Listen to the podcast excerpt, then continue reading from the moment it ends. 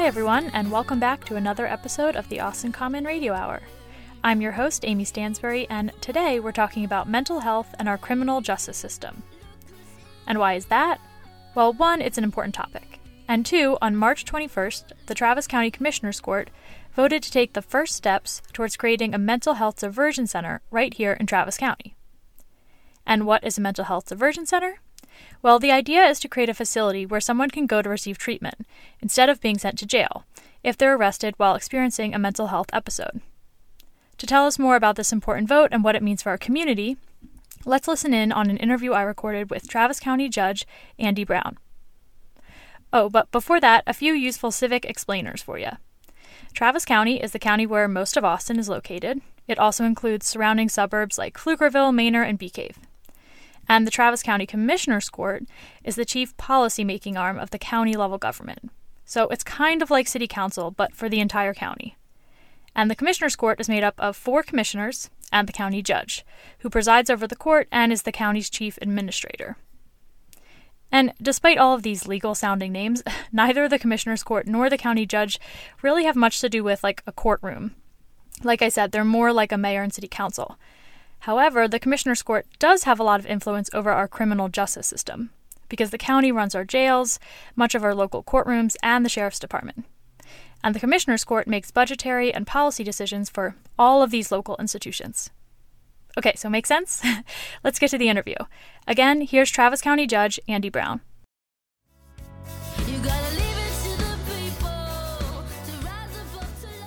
All right, I am here with Travis County Judge Andy Brown, and we're talking about mental health diversions and criminal justice issues today, because you all are working on an exciting topic here, working on something interesting at the Commissioner's Court. So why don't you just set it up for us? You're about to take a vote. We're recording this on a Monday. I think you're taking the vote tomorrow on a Tuesday. What is that about? Yeah, so the vote tomorrow is Commissioner Travillion and myself are bringing a resolution to the Commissioner's Court to direct staff to start the process of building a mental health diversion center. And it gives some timelines in it. And basically the staff will then come back. If that passes tomorrow, the staff would then come back after a few months and give us the plan for an RFP, which is something we have to do at the county to get anything built. Request for proposal, right? Exactly. Yep. And then that RFP would go out for the design of the diversion center. And then once that comes back, we would then vote on the final design and the contractor to build it. And so it's not going to be built tomorrow. It will take a couple of years, most likely, to build the thing because of we have competitive bid processes and all sorts of things that we need to follow. But I have, in other places, they have built them in as little time as 18 months. Which I would love to get there, but I know that's probably a little optimistic. So probably 2.5 years is more realistic. Right. And so what do we mean when we talk about a mental health diversion center? What does that look like? What purpose does that serve? Yeah. So back in, 2014, me and Judge Nancy Hohengarten co-chaired this effort to get a sobering center here in Austin. And we pulled together people in the mental health community, law enforcement, EMS, healthcare, other advocates, county government folks, city council folks. And this is all before I was county judge. And we met once a month for a couple of years, actually, to look at the different options for sobering centers around the country. Finally settled on it, worked it out to where the county would pay for the facility and renovate the facility, and the city would pay the operating costs. And it's now been up and running for a couple of years. I think close to 8,000 people have been diverted away from the criminal justice system altogether. So what that means is police and EMS and now others can bring people to the sobering center instead of the jail or the hospital. And they have a safe place to sober up from any substance, not just alcohol, but any drug or anything like that. And then the next day is sort of where the quandary is. It's there are just not enough options in our county for people who want mental health care, people who want substance use recovery, especially if they don't have great insurance or are indigent. So this mental health diversion center would be kind of one piece of what is missing here in Austin and Travis County. There are something like 12 other cities or counties in Texas that already have one. There's a bunch across the U.S. And the basic is that if a police officer or a deputy sheriff arrests you, they bring you to central booking. And then in central booking with a mental health diversion center, at least the way it works in Nashville, for example, the person gets kind of a mental health assessment. And then the psychiatrist who runs the diversion center and the prosecutor, who in our case would be Delia Garza in her office, agree on the criteria of people who qualify for the diversion center. And so after they're booked, they go to the diversion center, they receive medication, treatment, counseling from the psychiatrist and the staff. And in Nashville, the average length of stay is about 14 days. It can vary a little bit up to 30 days, but usually it's around 14. And if the person sort of complies with all of that and completes the program, then their charges are expunged from the record. And the diversion center works to place that person either with a family member or some kind of supportive housing. In Nashville, they actually have a policy of not returning anyone to the streets or to unhoused areas. Wow. So what you're talking about here, and then how does someone end up in this system? We're talking about police arresting. Do we expect it's people who are experiencing homelessness? How do these people end up often in the criminal justice system in the first place? Are these quote unquote lifestyle crimes that we hear about sometimes, or can it be something larger, but the police or EMS feel like there's some underlying issue here? Yeah, I've heard, frustrations from all sorts of people in our community that the basic of it to me is that we are not providing enough mental health services in our community. And that results in people, like you described, like a Royal Blue grocery store, for example. They have reached out to me, and I know to others, about people who seem to have mental health issues that are maybe committing trespass or some real minor crime, but are there. And if they get arrested, they're often back there very soon without having received any sort of treatment. So that's definitely, one sort of group that is wants to see more mental health services provided in our community.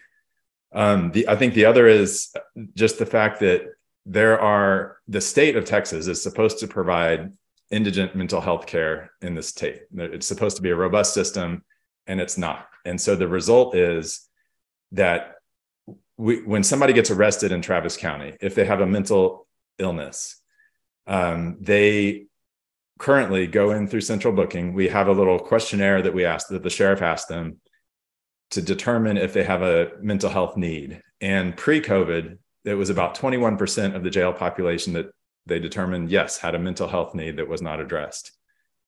Today, it's almost 50%. It's over something like 44% of the jail population. So that means today we have people sitting in the jail. It's almost 1,000 people right now, because the jail population is 2,200 or so, who have an unmet mental health need, which makes our jail the largest mental health facility in Travis County, just like the jail in just about every county in Texas is the largest mental health facility in that county. And that's just an unacceptable state of affairs. Nobody benefits from that. The people in jail are not getting the treatment they need. The state of Texas, which is supposed to help people who are in jail and deemed not competent to stand trial, they're supposed to be able to go to the state hospital, get on meds, get some kind of treatment to where they can understand what happens in the courtroom, and then come back, have trial, and get out. The reality, though, is today people can wait, I think, as much as 11 months in our Travis County jail, waiting for a state bed. So there's a lot of unmet needs and problems that are resulting in us spending way more money than we need to at the Travis County jail. People spending way more time in the jail than they ever should because of this inability of the state to address the mental health situation. And this diversion center, what it would do is keep people out of the jail. They would never go to the Del Valle campus of the jail. They instead would get some amount of mental health treatment and stabilization, hopefully lowering that number significantly. If you look at Nashville, for example, they finished construction on their mental health diversion center a little over 2 years ago. And over the last 2 years, Nashville's jail population has been going down. Ours has been going up rapidly. And the two cities are kind of similar in size. They're both blue counties, blue cities inside of a red state. There's a lot of similarities there.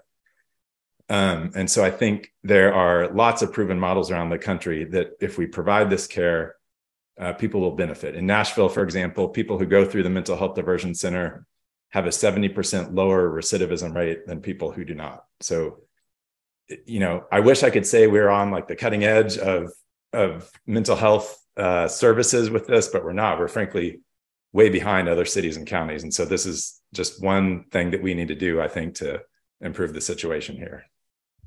Yeah. And, you know, this probably feeds into, you mentioned it there, but we've been having an ongoing conversation here as a community about the size of our jail and whether or not it should be expanded. You know, that's been a big conversation. And I know that's been a priority of yours, of trying to make sure that we're not growing our jail population. I assume that fits into it significantly. Yeah. If they're just taking the snapshot of where we are today, they're with 2,200 people or so in the jail, 800 to 900 of them with an unmet mental health need. If we instead took those people out and got them treatment so that they did not, you know, end up back on the streets or back in jail or somewhere as a result of their mental illness, but instead got treatment, got supportive housing, found ways for them to get the long-term treatment and support that they need. You know, our society would be safer, people would be healthier and happier. We would save untold amounts of money in emergency rooms, in our jails, but law enforcement time. You know, this is one of those things that I haven't met anybody yet who's not in favor of it, either from the law enforcement side or the, you know, kind of criminal justice reform side or the mental health policy side. Everybody thinks we need to be doing a lot more than we are, and this is a good step forward. We hired Steve Strakowski, and who works at Dell Medical School, to put together a team to study what can we do better than we're doing today to reduce the number of people in jail with mental health issues. And they came back a week or two ago with their report, and it had several recommendations, one of which was to build and develop a mental health diversion center. Another was providing counsel at first appearance. We have others are just additional resources for people who are having mental health crises in the county. I think we need all of those things. And frankly, we need to start somewhere. And so that's why I'm pushing really hard to go ahead and get the ball rolling on this, because it's going to take a while. There's people right now suffering because they're sitting in the jail without getting the help they need. People in our community are not happy with the mental health services we're not providing, and frankly, the state of Texas hasn't been providing for quite some time. So I'm looking forward to doing this as quickly as possible. Yeah, you know, and I wonder too, when we're talking about this, obviously funding is going to be a big issue here. We're still in the very early stages, but how do we imagine some of this funding might get put together? What's the funding model look like in other cities? Yeah. And it's a huge issue. So in Texas, the way the legislature does it, of course, is tries to make it a low services state in their mind. And the result of that, frankly, is that local governments and emergency rooms and jails bear the brunt of this allegedly low services state that we live in.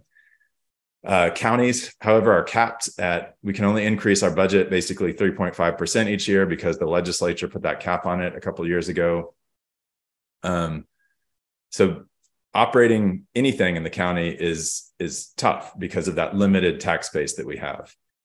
We also have a healthcare district in Travis County. So it's called Central Health. The county created it, I think, back in 2006, along with the legislature, Senator Barrientos, and others. I think Watson had some role in it, if I remember right. I can't quite remember what the circumstances were in 2006, but I know Senator Barrientos was active in it. They do not have that same limit of a 3.5% cap on what they can increase each year. So one possibility would be that Central Health, through community care, which is the sort of a service provider that is funded by Central Health that does a lot of great work in our community for the indigent population, They were instrumental in helping us get everybody vaccinated at Circuit of the Americas during COVID. Really amazing organization. I talked to Jason Fournier, who's the head of that, pitched this idea of maybe they could run the diversion center, and he did not immediately say no. So I take that as, potential. So that would be one possibility. The cost of running this, at least based on what they're doing in Nashville, probably will be about $2.5 or $3 million a year. That's what we're seeing as an estimate. Building it could be done through either a bond or a certificate of obligation. So that would be, since it's a one-time expense, it's different than ongoing every year expenses. And so that cost, I've heard anywhere from 20 to 30 million, somewhere around there, to build the diversion center. So Central Health through community care is one option. The county just directly funding it, another option. We could also go the way that we did with the sobering center, which is the county, because it does have a much smaller budget than the city of Austin. The county paid for the facility basically, and the city pays the operating costs. So we could, set up a similar model here. Again, I've talked to several city council members who love this idea as well. And so I think it's something that we'll be able to find the right funding for, just a kind of question of negotiating through it, I guess. Yeah, $2 to $3 million actually doesn't sound like a very high operating cost compared to other city budget things, So that part is encouraging, I guess. I'm also be curious how this fits into our larger conversation and work on homelessness. I know the county's been investing a lot more money into homelessness services. So has the city. Obviously, it's an ongoing issue. Do you see this kind of working hand in hand with some of our homelessness services? Because I assume there's probably a good deal of overlap there potentially. Yeah, absolutely. And I remember, when we first started with the sobering center, there was some thought that it would just serve the homeless population, and it doesn't. It's more than that. There is obviously a significant number of people who are unhoused that go through the sobering center, but a lot of folks who are not, and just having had too much to drink or got too high or whatever, take advantage of that. But it's an interesting spectrum of people across all sort of wealth brackets, I guess. The diversion center, I think, would have a population of unhoused people, would not be limited to that necessarily. But I think it's a huge step forward, and I think will vastly improve the situation for Austin and Travis County, but it's not the only thing we need to do. So I think thinking through how it works, people, somebody gets arrested, they go to the diversion center, they get help from the psychiatrist there, they get stabilized. At the end of the 14 or 30 days, what's next? How do they not end up back there? And part of it, at least what they do in Nashville, is as soon as the person enters the diversion center, they try to find, is there a family member? If not, is there supportive housing or some kind of services that they can connect them with afterwards? Again, an area that we are sorely lacking here in Austin and Travis County. But to your point, the city and the county are investing heavily in increasing that supportive housing capacity. And so I think what the county did with our $110 million of ARPA Rescue Act funding that we voted to put towards supportive housing, most of those should be up and running in about 2 years. Hopefully by the time this is online, that we would have an increased number of supportive housing options. I'm also completely in favor of increasing funding either to Integral Care or others to provide crisis care, which is done on a very small capacity right now at the Herman Center, and what Williamson County is doing and what they're calling a diversion center, but it's a little different than what we're trying to do here. In my opinion, it's more of a mental health crisis center. And then respite beds, just having sort of step down beds for people either leaving the state hospital, maybe leaving the mental health diversion center, other places to where they can have a smoother transition back to wherever they're going next. But yeah, I see this as sort of, sobering center, I think, was a great step. This is another good step, but we still have a lot to do on the back end to keep people kind of stabilized and getting the services that they need to kind of maintain that stabilization. Right. Because I know there's been a lot of conversation about kind of the lack of general mental health care services throughout our community in general for years and years and years and years of lessened funding for those services as well from the state and federal levels. Yeah. Yeah. And it's tragic. And it's, you know, There was this movement back, I don't know, when Reagan was president and I think Clemens was governor or whatever, that there had been abuses and terrible stories about treatment of people in mental health institutions. And I think that combined with, you know, some of the smaller government desires of Reagan and others like him led to a significant reduction in mental health institutions. I may have butchered that history, but that's my understanding of what happened. And now today it's that we're seeing how life plays out when there's not enough mental health help. And so my hope is that we can get to a place where we're providing mental health resources robustly in our community. It's going to be very expensive to do that. At the same time, it will be cheaper in the long run than the path we're currently on, where businesses suffer, people go in and out of jail repeatedly without getting the help that they need. Just the cost of people that do that on our system is great. So I think we need to rebuild our system. I think the state needs to do it. I'm encouraged a little bit in that this doesn't seem like the most partisan thing in the world. I know it's got roots in that, but I think today you'll find a lot of Republicans, you know, joining us on the desire to provide more mental health services like diversion centers and others. So I hope we can get there.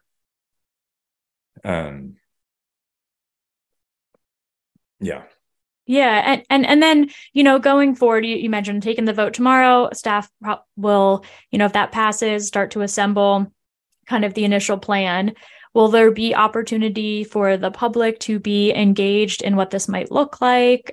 What if people are really passionate about this issue? What should they keep an eye out for? How can they follow along with this process? Yeah, there's going to be a lot of opportunities for folks to kind of weigh in on this and see how it's going. It's going to be a very public process. Back up a little bit, let me back up even before that. So Ann Howard, the county commissioner, and I kind of brought this concept of building a mental health diversion center, I think 2 budget cycles ago, like right after we had both started. It didn't seem to have the support of the full court, frankly. And so we kind of went back to the drawing board, hired Dr. Strakowski and his team to lead an effort to kind of get more details about what it is that we need. To do that, we all put together, like us and him, a committee of people with lived experience, people from law enforcement, prosecutors, I think the sheriff, the county attorney, the district attorney, but then also people with lived experience, people who work in the mental health community were on the steering committee of that. And they worked for a year and a half, I think, to get even more input. They all reached out, they had subcommittees, and they worked through all of this for a very long time to come up with this, what seems like a great recommendation that I frankly think we need all of. And so I hope we've got the argument there to pass it. And if we do, then first of all, people can talk during Commissioner's Court. Everybody gets to call in and they can make their opinion heard or come down to Commissioner's Court in the morning. Also, whenever it comes back to court, they'll have other opportunities. But part of this resolution, I think what Commissioner Howard actually posted, something that she's interested in doing, is making sure that the 2 departments that will work on this, which is Justice Planning Department of the county and the Health and Human Services Department, that they make sure they're reaching out to the community and the BHAC group that has also looked at this issue for a long time to make sure that their input is taken into consideration. And so then we talked a little bit there about Mental Health Diversion Center, that coming up. Anything else that the County Commissioners Court has worked on recently or that you see on the horizon that you want to just plug or let people know about, give them a little update? Yeah, totally. So I know that, this, you know, Best case scenario, we'd have this in 2 years. Worst case, 3 years. But either way, that's a long time from now where there's going to be a lot of unmet mental health needs continuing in our community. I know that Commissioner Howard is very interested, and others on the city council as well, trying to do something with the footprint that we have currently to increase the availability of mental health services. And so the current provider of that is largely Integral Care. They have some facilities around the county that I think if they got additional funding, they could do more in terms of people who are having a mental health crisis, which again is kind of the model of what Williamson County has done and what the Herman Center here in Austin and Travis County does. It's just like the Herman Center, for example, has a very small capacity. I think it's something like 4 beds that people who are having a mental health crisis can be brought there by law enforcement. And then under state law, they're sort of forced to stay there for up to 48 hours to get some initial treatment. And then they can voluntarily stay there for another 10 or 11 days. And they have another, I think, 10 beds in there. So it's a good facility, in my opinion, underutilized and also too small. So what we could do in the interim is provide additional funding to Integral Care to try to offer that same service in more places. Something I would completely support because, again, I think it's super important. And one thing I didn't touch on is that in Miami, there's a guy, Judge Leifman, who was a probate judge kind of in Florida, and he started looking at this 20 years ago. And they've got what seems to be the best model in the country in Florida. It's way more robust than, frankly, we have the funding for right now. But a mental health diversion center is part of it, and I hope someday we can get to be the same way. But what they figured out is that there's something like in Miami, there's like 97 people who create much of the cost of all of this. And they have honed in on getting those 97 people the treatment that they need, the housing that they need, things like that. And I think it has been very successful. And Judge Leifman came and spoke to the Commissioner's Court once about this and has spoken other places. So that's another thing that we can focus on, I think, in the short term is that subset of a population that is a sort of frequent visitor to the emergency rooms and to the jails, not getting the help that they need, figuring out how can we focus on them, get them every bit of mental health help they need, find supportive housing for them. I think that's something we can start doing immediately to kind of focus it in. And then I think this diversion center will have a very good long-term effect on getting people the help they need rather than just circling through the criminal justice system.